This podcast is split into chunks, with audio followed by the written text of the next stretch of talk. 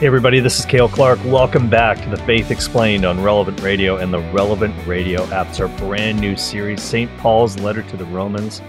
Can you handle the truth? Yep, I'm channeling Colonel Nathan Jessup there.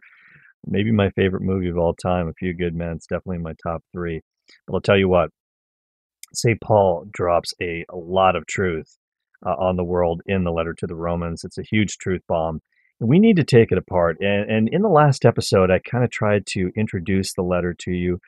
A lot of people are scared to read Romans.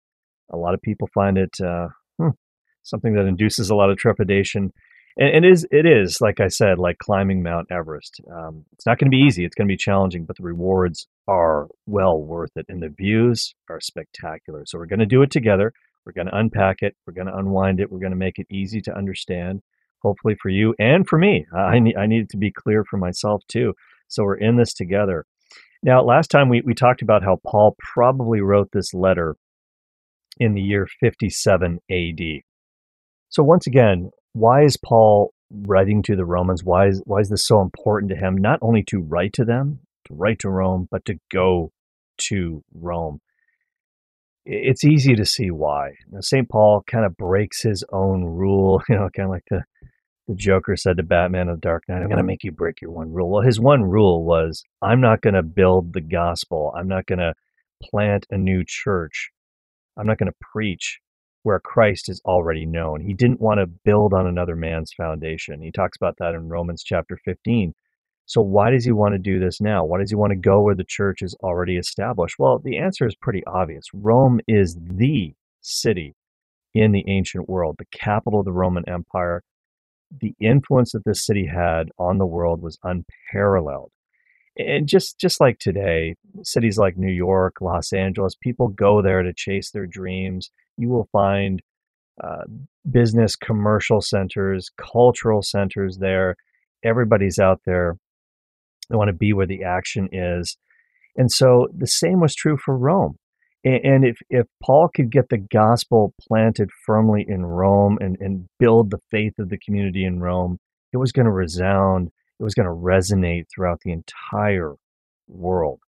And, and part of the reason for that, by the way, was the great Roman road system. Now, mind you, we're not talking about modern superhighways or bullet trains like you see in Japan or anything like that but it, for its time, it was revolutionary, connecting the entire empire.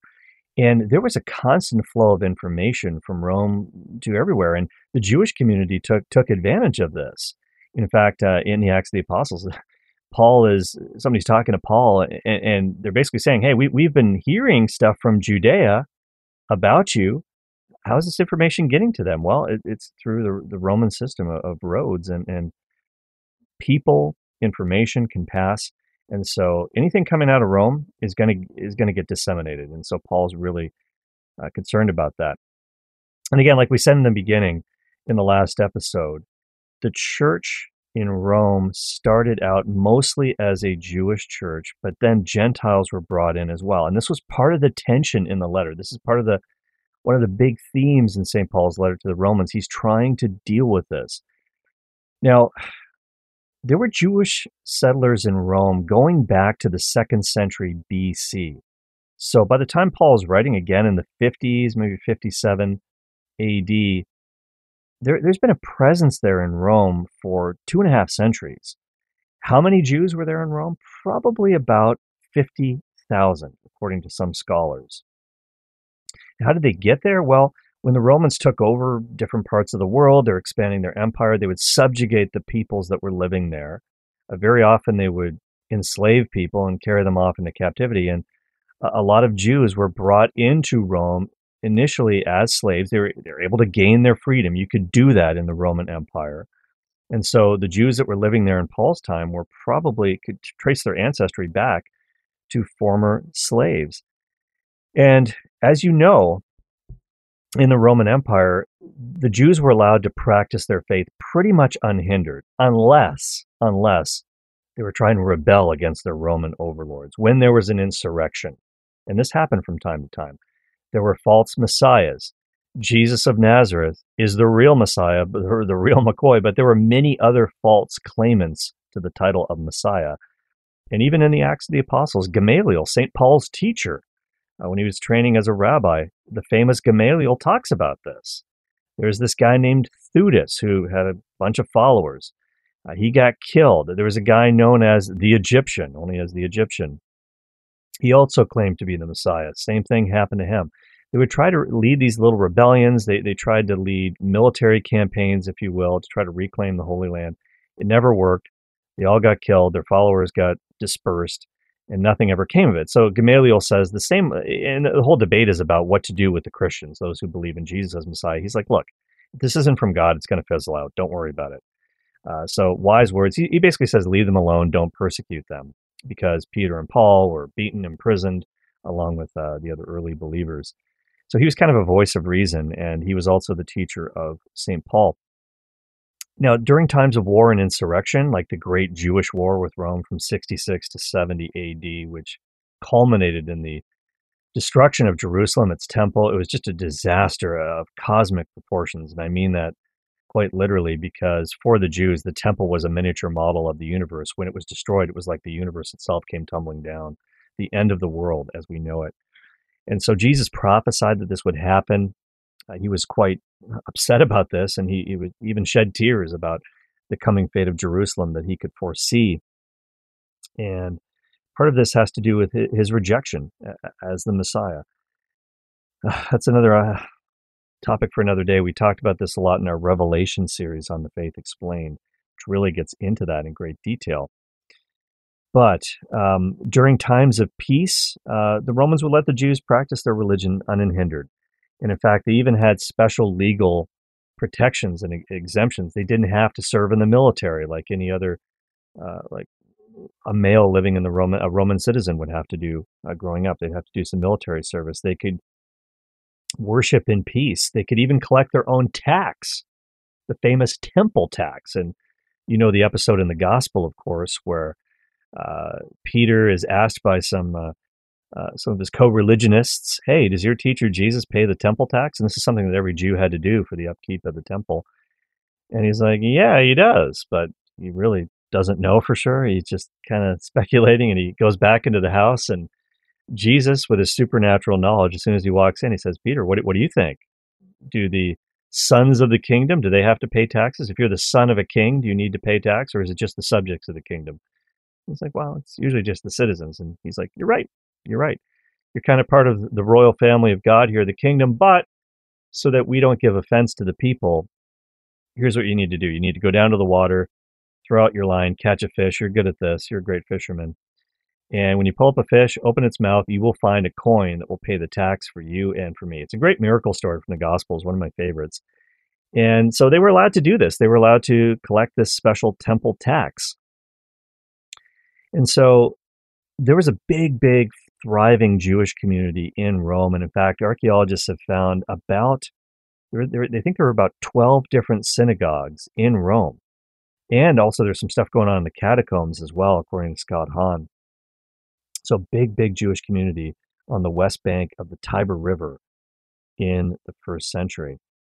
So, as you know, we, we mentioned this in, in, briefly in passing in the last episode. How did the how did the Roman Christians the, the, the church at Rome wasn't literally founded by Peter and Paul, although writers like Irenaeus talk about this. Now they were the, the two great apostles, of course, associated with the Roman church. They were both martyred there.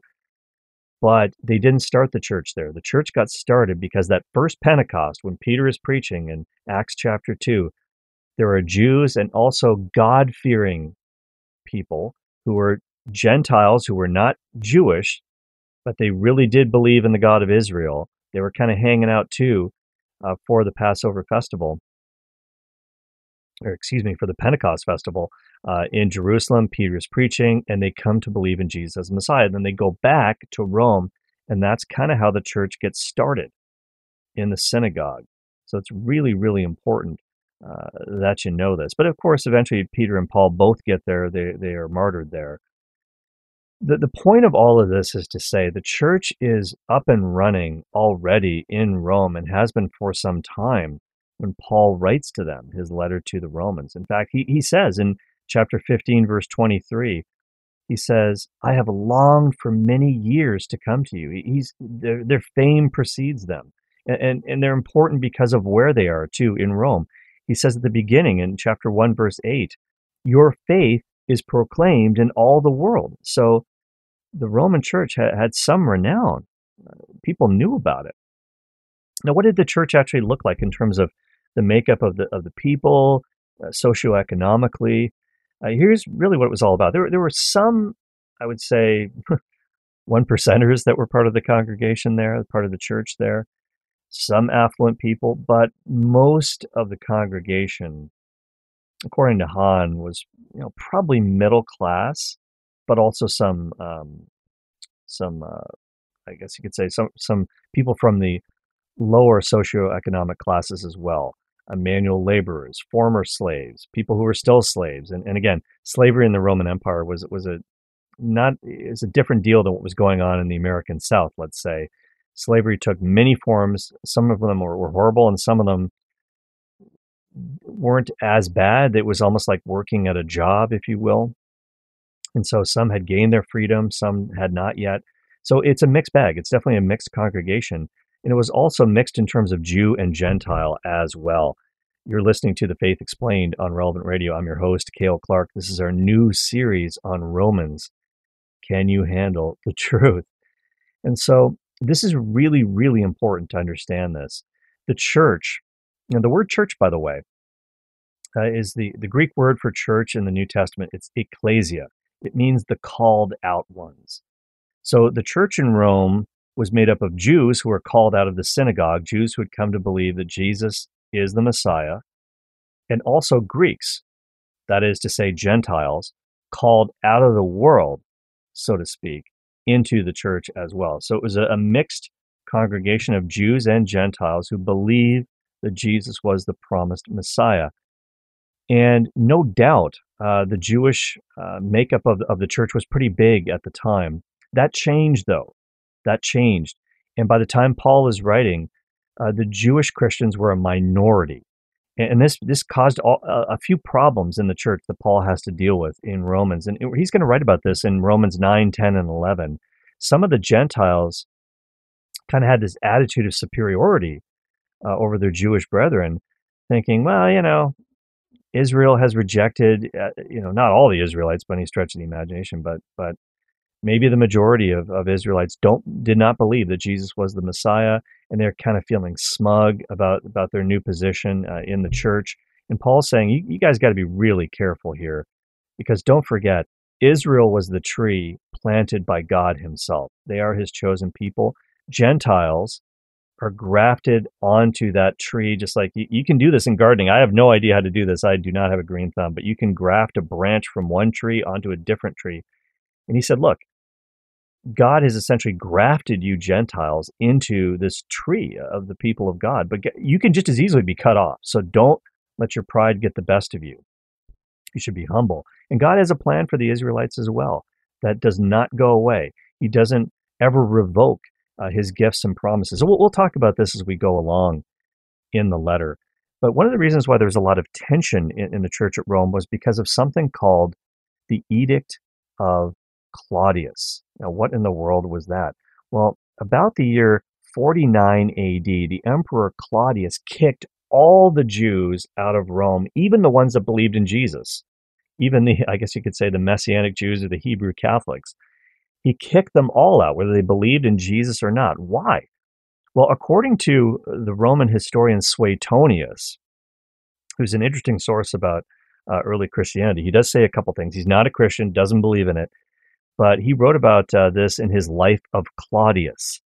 He talked about the edict of Emperor Claudius, who got so ticked off because there were all these fights that were happening in the synagogues. And I don't know, it was kind of like the Royal Rumble, chairs were thrown, people were jumping off the top rope. It was a mess. Uh, it was a public nuisance to him. What were the fights all about? The fights were all about this guy named Chrestus. Chrestus. Now, who is Chrestus? C H R E S T U S. Well, Chrestus is just a different way to spell Christus or Christ. So the emperor probably thought it was some guy, some dude. He has no idea who this is. He doesn't really get their faith. He doesn't understand it. But what he doesn't like is the fact that there's there are public uh, brawls happening, almost um, a lot of dissension, a lot of trouble. So he just said, "I'm tired of this. I'm kicking all of you out of Rome." So he kicks the entire Jewish community out of Rome, and they have to disperse and go all over the place. And this is why St. Paul met Priscilla and Aquila. And he talks about them, by the way. He talk it, it, at the end of the letter to the Romans. There's this long list of people that Paul is greeting. Oh, say hi to these people for me. This guy, that guy. Say hi to Priscilla and Aquila. Well, guess what? They were from Rome. They had become believers in Jesus. They got kicked out, and so they had to go to Corinth. And that's when they ran into St. Paul. And Paul and Priscilla and Aquila worked together as Paul is building up the church in Corinth and they were tent makers by trade. That was their job, their profession. So was Paul. So they worked together, they hung out, they became very, very good friends. That's how they got there. So it kind of helped Paul in the end that they got kicked out of Rome. But uh, at the end of the day, the Edict of Claudius happened in AD 49. So for a while, the church in Rome was all Gentile Catholics. Uh, none of the Jews were there. So that created a, a bit of a different dynamic. Uh, the, the Gentiles became leaders in the church. Well, just a couple years before Paul wrote the letter to the Romans in 54 AD, the, the Claudius died, the emperor. So everybody got to come back home. And so all the Jews came back to Rome who wanted to come back.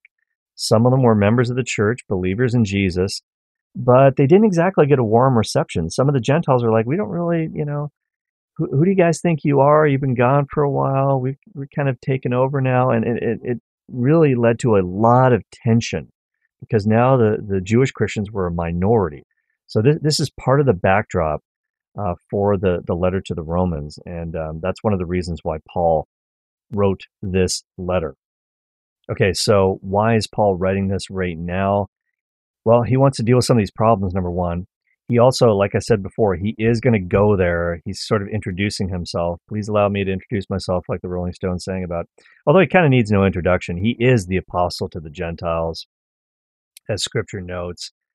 Peter was, you know, Peter went to the, actually, Peter was the first to go to the Gentiles. We see this in the Acts of the Apostles. But primarily, Peter was focusing on his fellow Jews, trying to get them to know about Jesus. Paul did too, but he also knows that he is the apostle to the Gentiles, as we see in chapter 11 verse 13. What better place to go to than the very heart of the Gentile world and, and this very impressive but slowly dying empire of Rome, and, and to get there and, and to, to sow the seeds of the gospel there. And then, of course, as we said also, he wants to get their support, financial and otherwise, prayer support, air support, if you will, because he wants to eventually go to Spain. Rome is not enough. You know, he, he, the world is not enough, right? It's like James Bond. He wants to go to Spain. He wants to go to the West. Go West, young man. He wants to go to Spain. It's a new horizon for the gospel. And then also, he wants to deal with some of these issues, the problems between the Jews and Gentiles fighting with each other in the church, and um, yeah, kind of just be a good pastor to them and, and get get them all straight. So, in, in the heart of all that, though, Paul has a lot of teaching time to talk about what Romans is really all about. It's about sin, and salvation. I guess you could say it's the gospel according to Paul. There's so much richness there, and we're going to explore it together. In the next episode, we're going to dive into chapter one of the letter to the Romans. But I wanted to, uh, to just spend a couple episodes introducing the letter to you uh, so that we can kind of have that in the back of our minds as we're going forward. So read Romans, uh, check it out. If you don't understand it all, don't worry. It's pretty clear in the beginning uh, what he's talking about there. And uh, he's going to kind of paint a bleak picture of sin in the world until he gives us the good news about the Savior who sets us free, Jesus Christ. I'm Cale Clark. This is the Faith Explained on Relevant Radio. Don't go away now because we're about to open up the Faith Explained Q&A mailbag. Let's go. Okay, this is always one of my favorite parts of the show, the Q&A mailbag segment. If you want to send in your question to me, I'll try to answer it.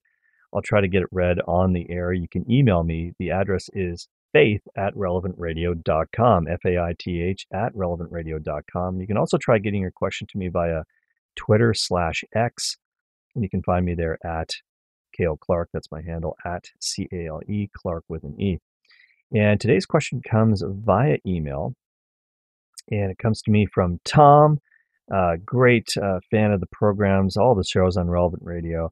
And uh, Tom Sosinski says, Hi, Cale. I heard Brooke Taylor guest host your evening show. She does very, very well. I agree with you. Uh, Brooke Taylor subs in for me when I uh, can't be there, you know, time off or whatever the case may be, for the Cale Clark Show live at 5 p.m. Central here on Relevant Radio. And Brooke does always a fabulous job. I agree with you, Tom. He continues on with his email. Now, to my point, I will try to be as concise as possible. Why would a verse be missing in the Bible? Now, this is really intriguing. I'm just going to interject here because Tom is saying that there might be a verse about Mary missing from the Old Testament. This is this. Let, us just follow what he says here. Uh, back to Tom's email. He says, uh, Cale, from no less than the USCCB, the United States Conference of Catholic Bishops, here is from their website the book of Sirach, chapter 24, verse 24 is missing. It's missing. Now, by the way, let me just um, interject here. What is the book of Sirach? Uh, that's an Old Testament book, and uh, it goes by another name, the Wisdom of Ben Sirach, or the Wisdom of Ben Sira. It's also known as that. Sira, Sirach, same thing. Ecclesiasticus is another name for this book. Uh, it was originally written in Hebrew. It's a book of wisdom and ethics, probably written somewhere around 200 BC, 175 BC, maybe. And uh, Ben Sira, by the way, uh, that means he's the son of Sirach, Ben Sirach. Um, he kind of writes down all this stuff, and it, he's writing down a lot of the teachings and inspirations from his dad, Joshua. So, all right, that, that's what's all about. It's a really, really good book. It's I, I love the book of Sirach. Uh, it is not uh, counted as scripture by non-Catholic Christians. Uh, I believe it is by the Orthodox, but not by Protestants. Uh, but it is one of the um, deuterocanonical books uh, in the Catholic Church, which means the second canon. All right, so just a little background on on that. So Tom is saying that there is a verse missing from the book of Sirach at least on the uh, United States Conference of Catholic Bishops website. And not just there, by the way, in some Catholic Bibles, it's also missing. You see verse 22, you see verse 23, 24 is missing, and then there's 25. What, what's going on here? And by the way, chapter 24 is a really, really good verse. Um, it, it's, it, let me tell you say, well, it's missing. How do I, how do I know what it is? uh, Tom says it is in another Catholic translation of the Bible, the Douay Rheims Bible. You might have heard of the Douay Rheims Bible. I'll get into this another time. That's an interesting story too.